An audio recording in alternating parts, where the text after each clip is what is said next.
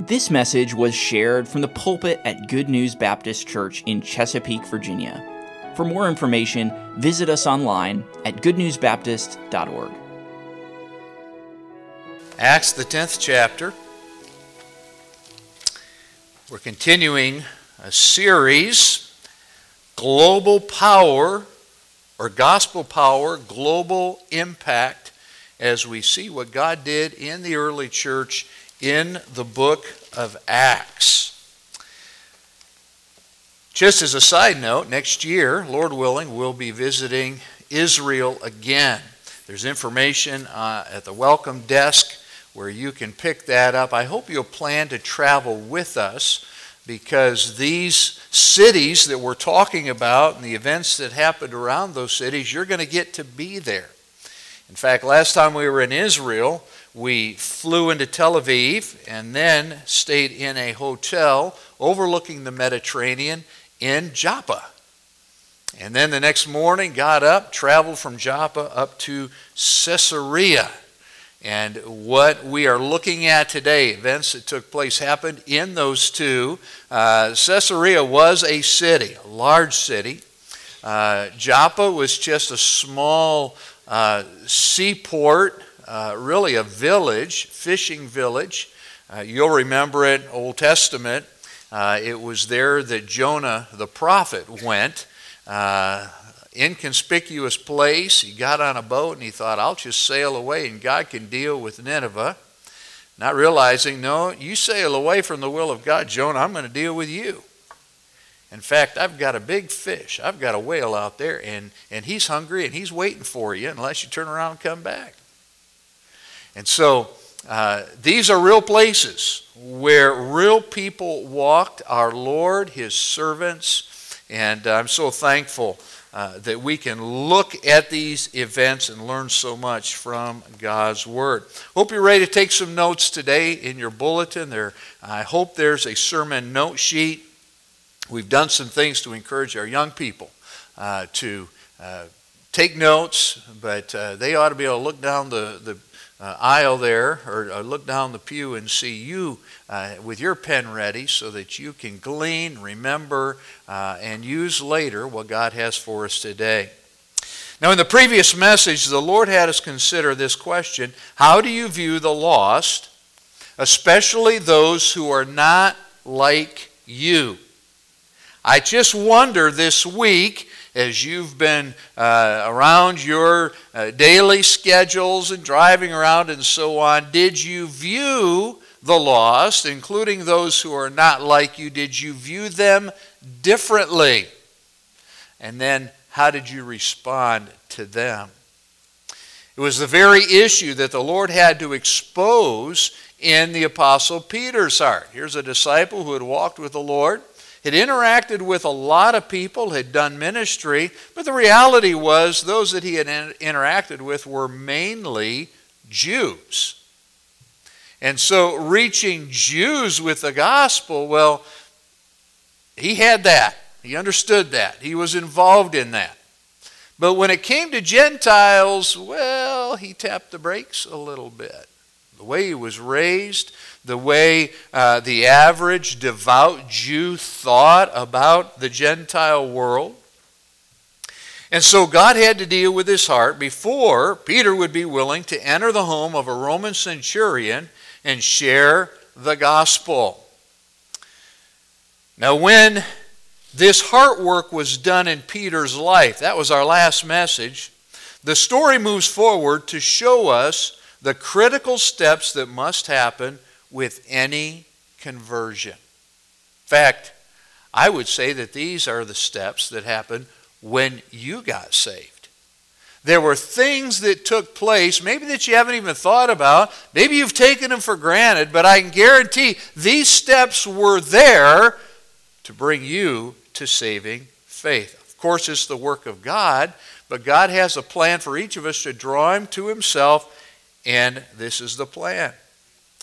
It's here presented in a Gentile context.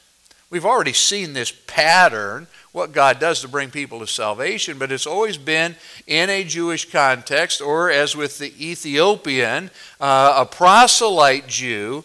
But this is different. This is a Gentile. And so God has to help his apostle. It doesn't matter if you're Jewish or otherwise, faith in Christ comes by hearing the Word of God. Consider again Romans 10 14. And this week, as I was studying, this past week, as I was studying, this verse that I could quote to you really came into a different light for me in light of Acts chapter 10 and what we find there. What does Acts 10:14 say? How then shall they call on him in whom they have not believed? Now let's just stop. The essence of the gospel is you have to believe the gospel in order to be saved. It's not your good works, it's not your church membership, it's not your own righteousness that's going to get you to heaven. Please put that out of your mind. If you continue to think that way, if you believe that, that will have eternal consequences. You won't make it to heaven. So we have to believe. But now here are the steps. And this, this verse kind of took an outline form for me in light of what we're going to see in a little bit in, in Acts 10. And how shall they believe in him of whom they have not heard?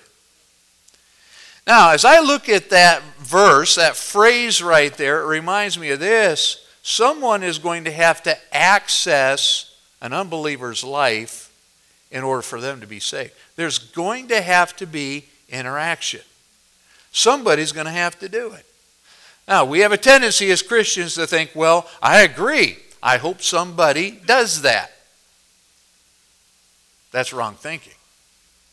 If God shows you someone who needs the gospel, it's because God intends for you to try to access that life and give them the gospel.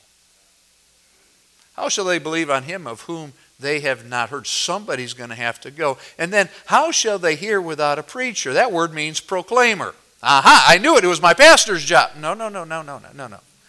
A proclaimer.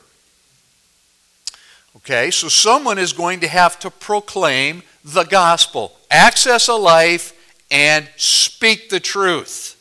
The truth of the gospel. Salvation is a result of believing, but first a soul must hear. Again, access to the life. Then the message of salvation must be proclaimed. That's how God then prepares the heart to believe. Now, access to someone with the gospel, proclaiming the gospel, believing is what a person needs. And again, their eternity depends on it. Just think about your own salvation story. Most of us immediately can think about someone who accessed our life. Maybe God allowed a parent to be there. Maybe it was a next door neighbor or a coworker. Maybe it was some faithful fo- folks from a local church that came by your door and sought access not just into your home, but into your life to share the gospel. Hallelujah. All right. So eternity depends on it. This is exactly what happens in Romans 10 in the life of this Gentile soldier by the name of Cornelius. And so I've entitled the message Critical Steps to Conversion. Critical Steps to Conversion. Now, recently, one of our ladies had a serious heart attack. And I am familiar with what happened when that happened. Her husband responded immediately with the assistance of a 911 dispatcher. Immediately, EMTs were there uh, to take up where the husband was working on her. Praise the Lord, she has pulled through. But the only way she was saved. You with me? People were willing to access her life and very directly make a difference. And God used it. She's alive today. Would you agree with me when it comes to eternity, the urgency of interacting with others that we might have an opportunity to share the gospel so that they might be saved, that it is that important? A person can live to be 100, but without Jesus, what does a profit a man or a woman if they gain the whole world and then lose their soul? What, what can they give in exchange for their soul? And, and so uh, I know that you're with me this morning how critical this is, these steps to conversion. And so we pick up our text in Acts 10. Look at verse 19. While Peter thought, he pondered on that vision. Remember the dream that he had? of the things coming down in a, in a big sheet like a sail. Uh, and these are living things. And the Lord says, Peter, rise, kill and eat. And he looks at what's in the sheet, and there are some unclean animals in there, according to Moses' law. And because they're in there, everything else in there is unclean too. And what's his spiritual response? Not so, Lord. Not to do it. Three times the Lord tries to get through to him. Do what I say. And now he is, the sheet's taken up, the dream is over. He's pondering this. What, what did I just see? What, what did the Lord just say? Okay, the Spirit then says to him at that very moment, Behold, three men seek thee. Verse 20 Arise therefore and get thee down. Go downstairs. He's up on the rooftop uh, where there's a breeze probably coming off the Mediterranean. Good place to wait for lunch. All right, go downstairs, go with them, doubting nothing. Uh, those words together, literally in the Greek, mean don't be double minded. That's what it means. Don't be double minded. Don't waver. Don't think about what you think is right and what I've just told you to do. Don't, don't do that. Just side with me and do what I said. For I have sent them. Now, when it comes to gospel work, preachers have to deal with this in their own hearts. I must be a witness for Christ. But we struggle when we look at God's flock and how many of God's people actually take this seriously. When it comes to gospel work, stop pondering, stop wavering. Souls are seeking, so answer the call. Just go. Say, well, I have physical limitations. Well, you have ways that you can get the gospel out. How many of you have ever heard of a letter and a stamp? Okay, now stamps are these golden things that cost about $500 now. Okay, I, I know it's expensive, but, but it's worth sending a letter to somebody who needs the gospel. There's this thing called the internet and email. Yeah, you can do it that way. And many other ways, just access somebody else that you know, get them the gospel if they're unsaved. Or maybe it's someone you've just met. Answer the call. Verse 21 Then Peter came down to the men which were sent unto him from Cornelius and said, Behold, I am he whom ye seek. What is the cause? Wherefore ye are come?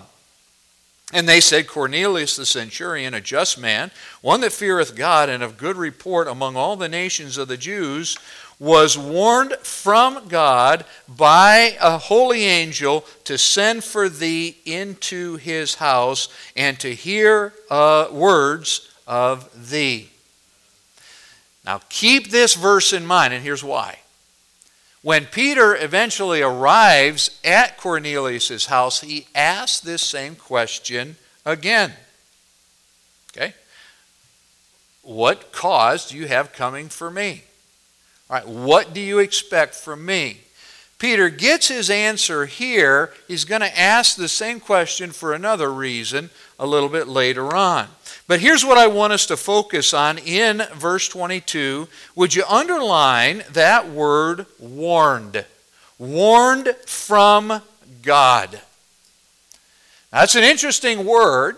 If you follow how that word is also used in the New Testament, uh, you might want to write down this cross reference Matthew chapter 2 and verse 12.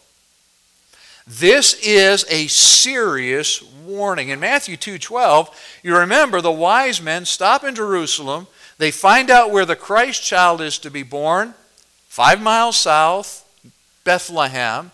They go there, they worship the Christ child, and then they go to sleep and that night in a dream again. They're warned by God. And there's your word. Warned, don't go back to Herod. Same word. Also, in Hebrews 11 and verse 7, we're told Noah lived by faith and he was warned of God to build an ark to save his family. Warned. What about those warnings? Well, if the warnings hadn't been heeded, there would have been a very serious result. So once again, here's Cornelius. Look at look at this guy. A just man, one that fears God of good report among all the nation of the Jews. Well, he must be on his way to heaven. By the way, there are professing Christians that think that. Well, you know, obviously there's some spiritual sensitivity. Ah, they're saved. No. No. With Cornelius, we saw that there were a lot of things in his life that evidenced he was searching for God, but he was lost. And in fact, he was so lost that when the Lord comes to him or sends an angel, what is the angel bringing?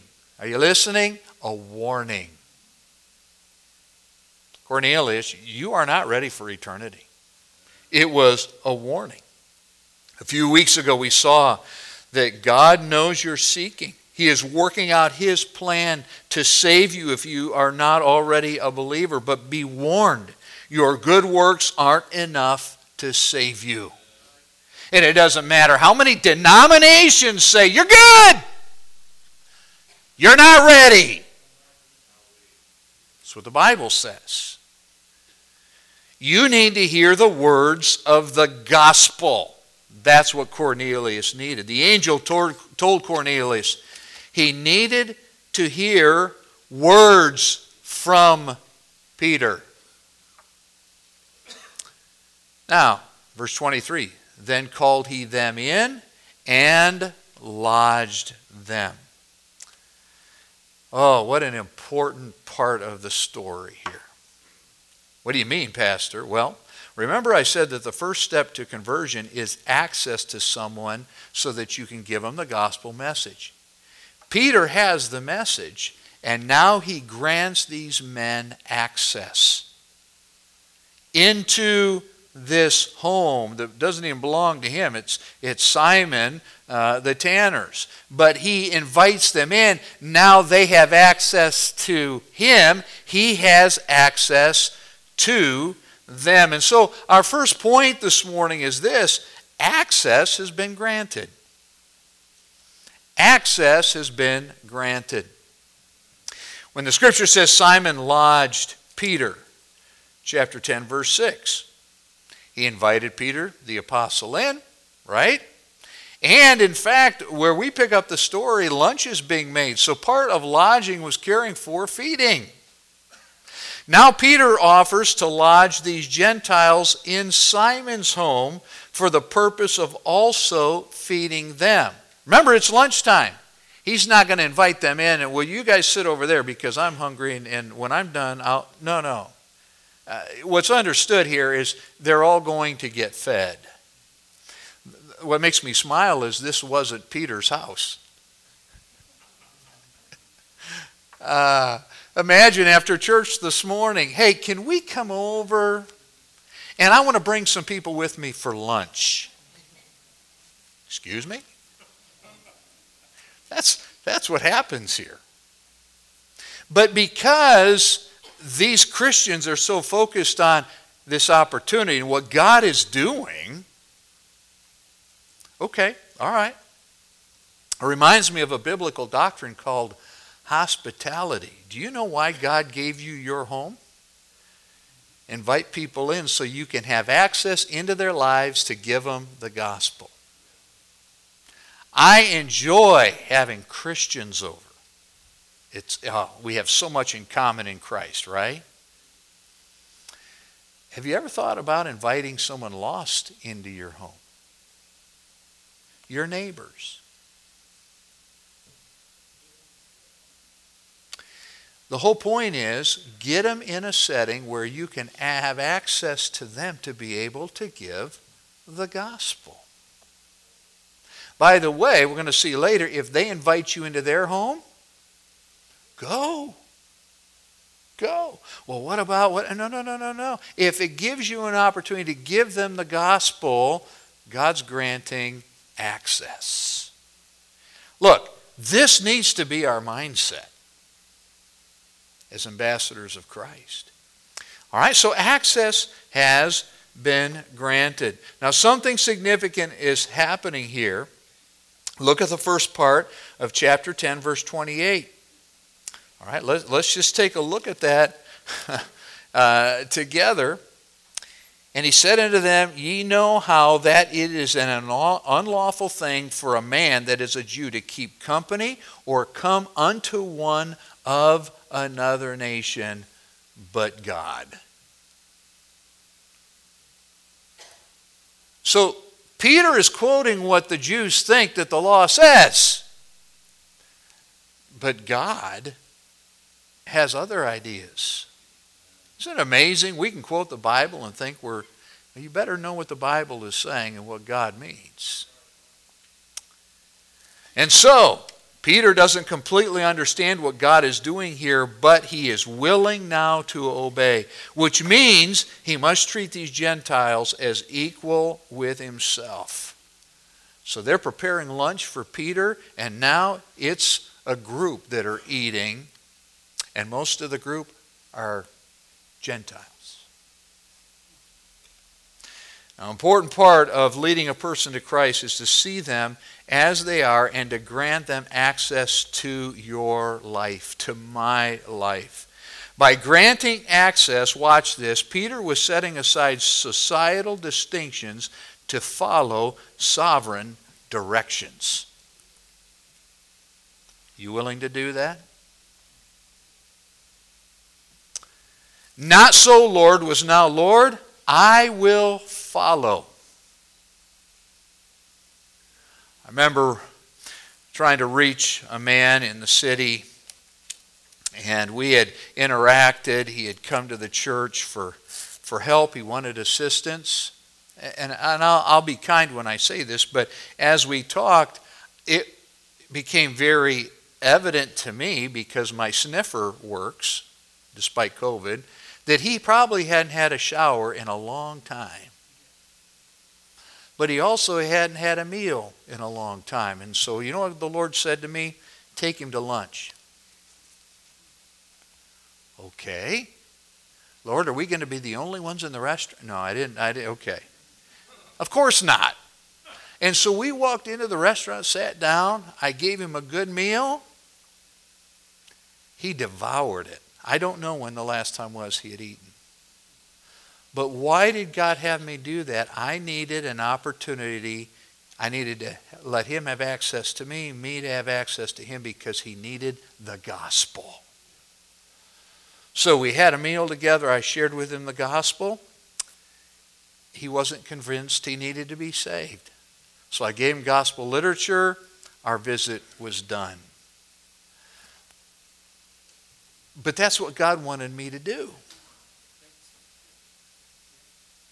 I don't know how God will lead you or whose path you will cross, but will you allow them to have access? Our choir sings a song. I love this song. It reminds us people are longing to hear of the Savior. Children are growing, not knowing He cares. Lord, help me tell them about your compassion. Where can I be used? Lord, help me serve. Lord, help me follow. Show me a place, a purpose to fill. Teach me to serve. Teach me to follow. Use me to do thy will. Verse 23 continues And on the morrow, Peter went away with them, and certain brethren from Joppa accompanying him. Now, in the next chapter, chapter 11, verse 12, Peter ends up having to go to Jerusalem and to explain to the prejudiced Christian Jews who are up there that this was all of God and this was legitimate. Imagine that. Well, remember, God had to convince Peter too. Chapter 11, verse 12, Peter tells the brethren in Jerusalem that six brethren went with him. Why did Peter take these others with him? Well, this is groundbreaking. This is significant. And some of the brethren in Jerusalem, Peter knew, were stuck in their prejudices, as Peter had been, and they wouldn't understand. So he need witness, needed witnesses. So these are witnesses to whatever God is about to do. Verse 24, and on the morrow, after they entered into Caesarea. Now keep up with the timing here. This is two days after Peter invites them in, and they lodge there in Simon the tanner's house. Two days. Now, not two days that they stay there. They've been traveling two days. Do you know how many miles it is from Joppa up the coast to Caesarea? Peter and this group walked 30 miles to get back to Cornelius' house. Oh, there's some lessons there for us, right? Evangelism is gospel work. It will require your time, your effort. It's going to change your schedule. What is amazing to me is that while Peter asked questions of Cornelius' servants when they came to Joppa, Cornelius didn't ask any questions when they finally get to his house. He was ready to grant access to Peter and his companions. In fact, he had already invited his family and friends to hear Peter. He doesn't know exactly when Peter is going to get there, but he's invited his family, friends, and they're all sitting there. They're just waiting for church to start.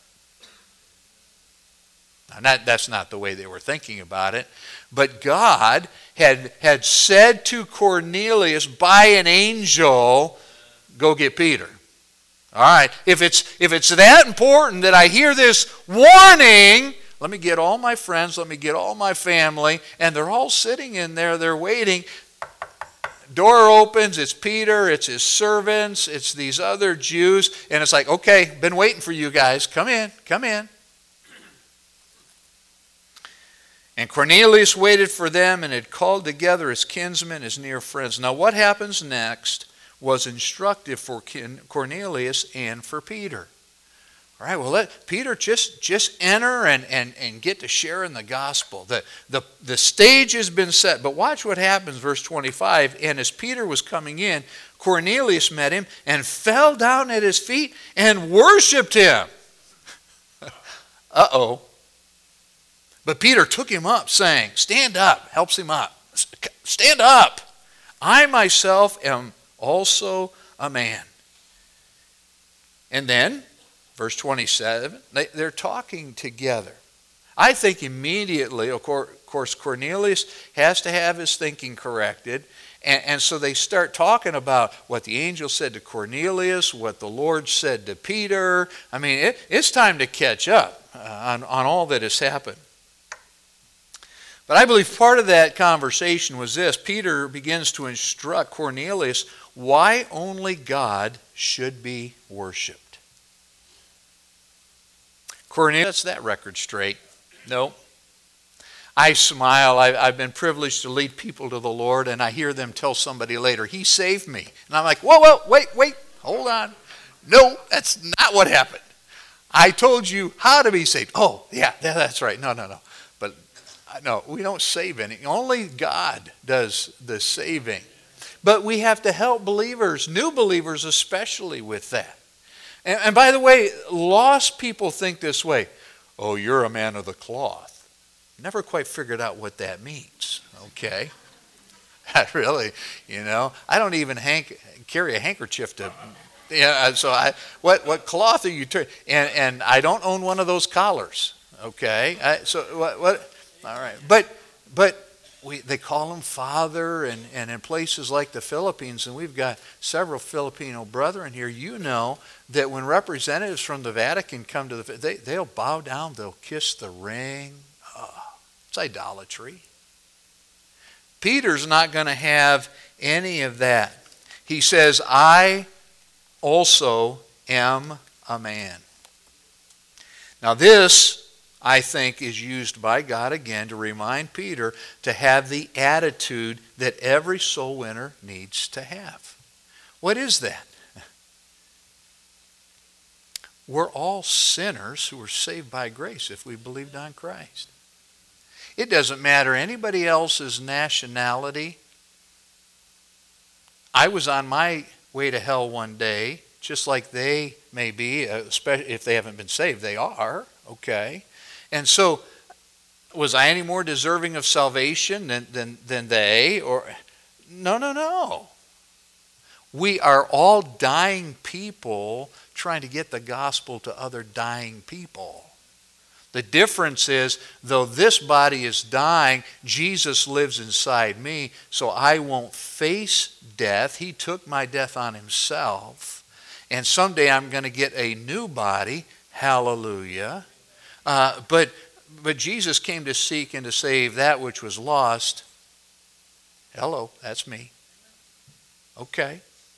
And so Peter is being reminded by these things to have the right attitude. Look, it doesn't matter if I am an apostle, I'm just a man. All of God's servants called to do, uh, all, of, all of God's servants called to do any task are in the end still God's servants. This exchange was also a good reminder for Peter. He was only a man. Now, we're not surprised that Cornelius thought this way. Why? Because he was serving an emperor that the empire thought he was a god. So, this, this was common thinking, and, and, and God uses this event uh, to change the thinking. So, verse 27 continues He, Peter, went in with Cornelius and found many that were come together. Verse 28 He said unto them, Ye know how that it is an unlawful thing for a man that is a Jew to keep company or come unto one uh, of another nation. Now I said, Peter, why did you have to say that? Well, he needed to say it because they knew what the Jews thought about them. And so he's just addressing whatever arguments might be in there. And this man, sent from God, thinks he's better than us. Peter says, All right, you know what the thinking is, but God has showed me that I should not call any man common or unclean. All right? So that just got moved off of the table. That's thinking, okay, this guy doesn't think he's better than me. Are you listening? If you're going to be a soul winner, if you're going to have access to people's lives to give them the gospel, don't ever communicate that. Don't ever have that attitude. There are some Christians that, well, yeah, you need to be saved so you can be like me. No, you need to be saved so that you can be like Jesus. All right. Now remember, we learned that this was the primary lesson from the dream that the Lord had given Peter. Look at verse 29. Therefore, because of what the Lord showed me, this is what Peter is, is saying, all right, came I unto you without gainsaying. All right, now what does that word mean? I came to you, that 30 mile walk I came immediately without raising any objections to God. That's what he's saying. All right? Initially, I struggled with what that dream was telling me, but when the Spirit of God said, Go to Cornelius, I didn't say another word. As soon as I was sent for. Now, Peter had objected. But when the Holy Spirit told him to meet with Cornelius, he immediately obeyed.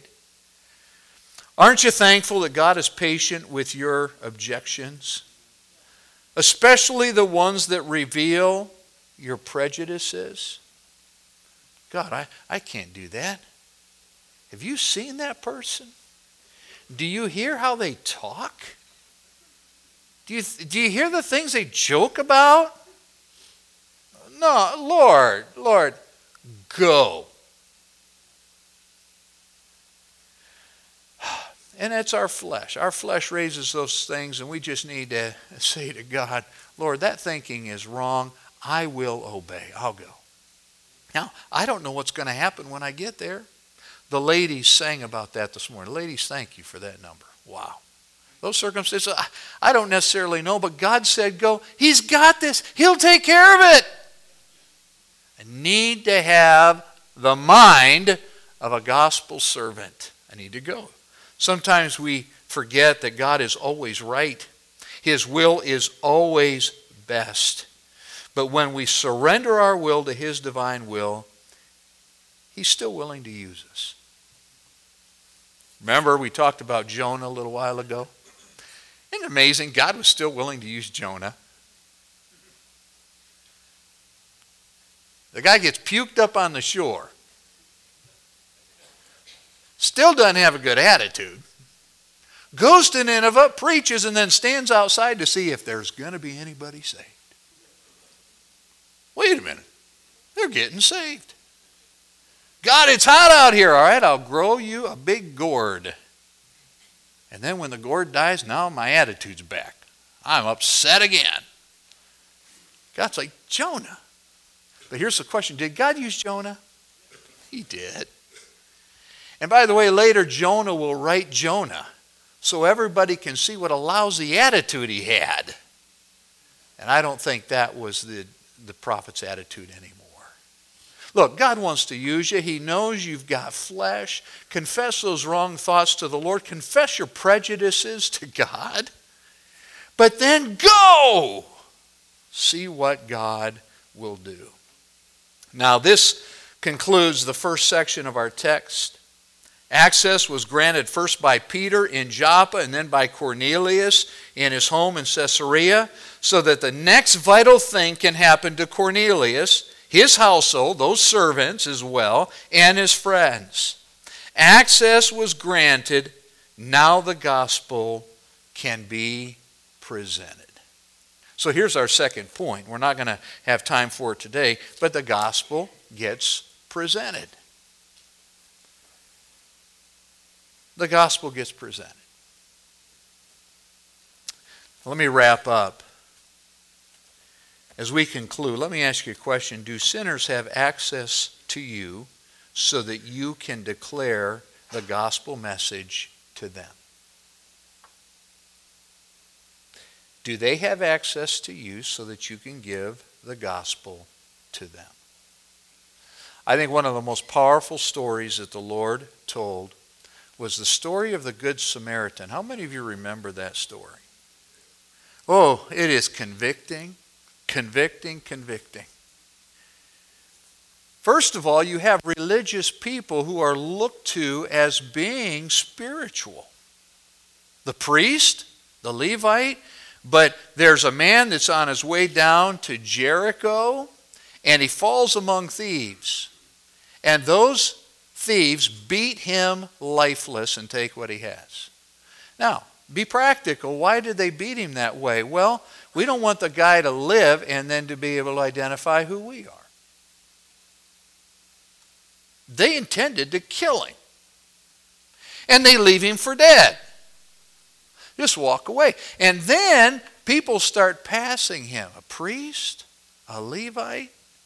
All right, so the spiritual leaders and those who assist the spiritual leaders, and what happens? They pass by on the other side. But then this Samaritan comes, and remember the point of why a Samaritan? God exalts him. By the way, I believe, of course, Jesus knows everything. I believe that story literally happened. This Samaritan takes there, and, and what does the Samaritan have to overcome to access this man's life and give him the help he needs. Prejudice. Only this time, he's the Samaritan. And the guy who's dying, probably, if he knew he was the Samaritan, will look up through bloody eyes and say, Don't touch me. But, but he, he's about to die. The Samaritan stops. He takes care of him. He takes him to an inn, tells the innkeeper, whatever it costs you to care for him when I'm back through here, I'll pay it.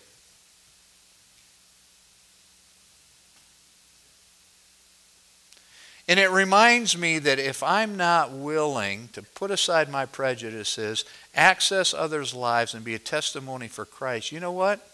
Here's, a, here's one of the main points of the Good Samaritan I'm a hypocrite.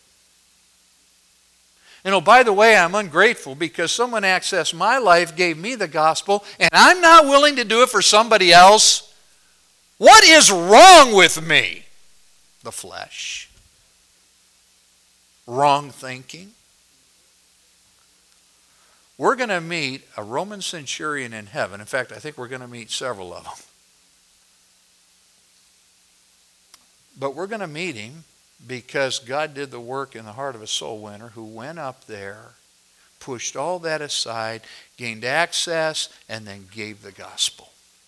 And we're going to see how this man and his household are gloriously saved. Let me give you another little nugget in that Gentile home, they're going to speak in tongues when the Holy Spirit comes upon them. Reminds us of Acts chapter 2.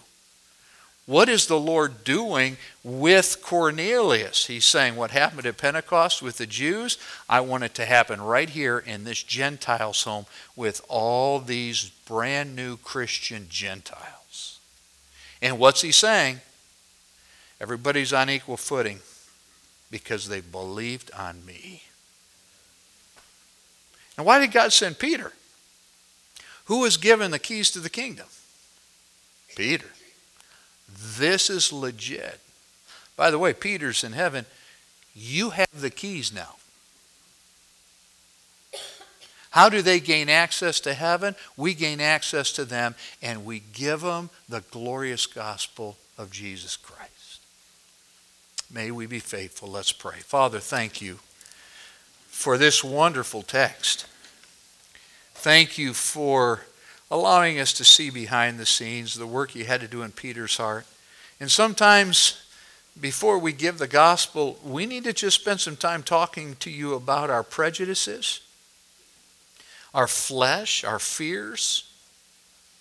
And Lord, we need to help you adjust our attitude and our perspective so that we're willing to share the glorious gospel of Jesus Christ with others. Thank you for saving us. Help us to be willing to be used to see others come to salvation. Thank you for listening. If you have questions about your relationship with God, or you would like to know more about the ministry of Good News Baptist Church, you can visit us online at goodnewsbaptist.org or call us at 757 488 3241. We trust your heart was challenged as you listened, and we want to encourage you to share this message with others. May the truth of God's Word be your guide as you strive to follow Christ and make Him known to others.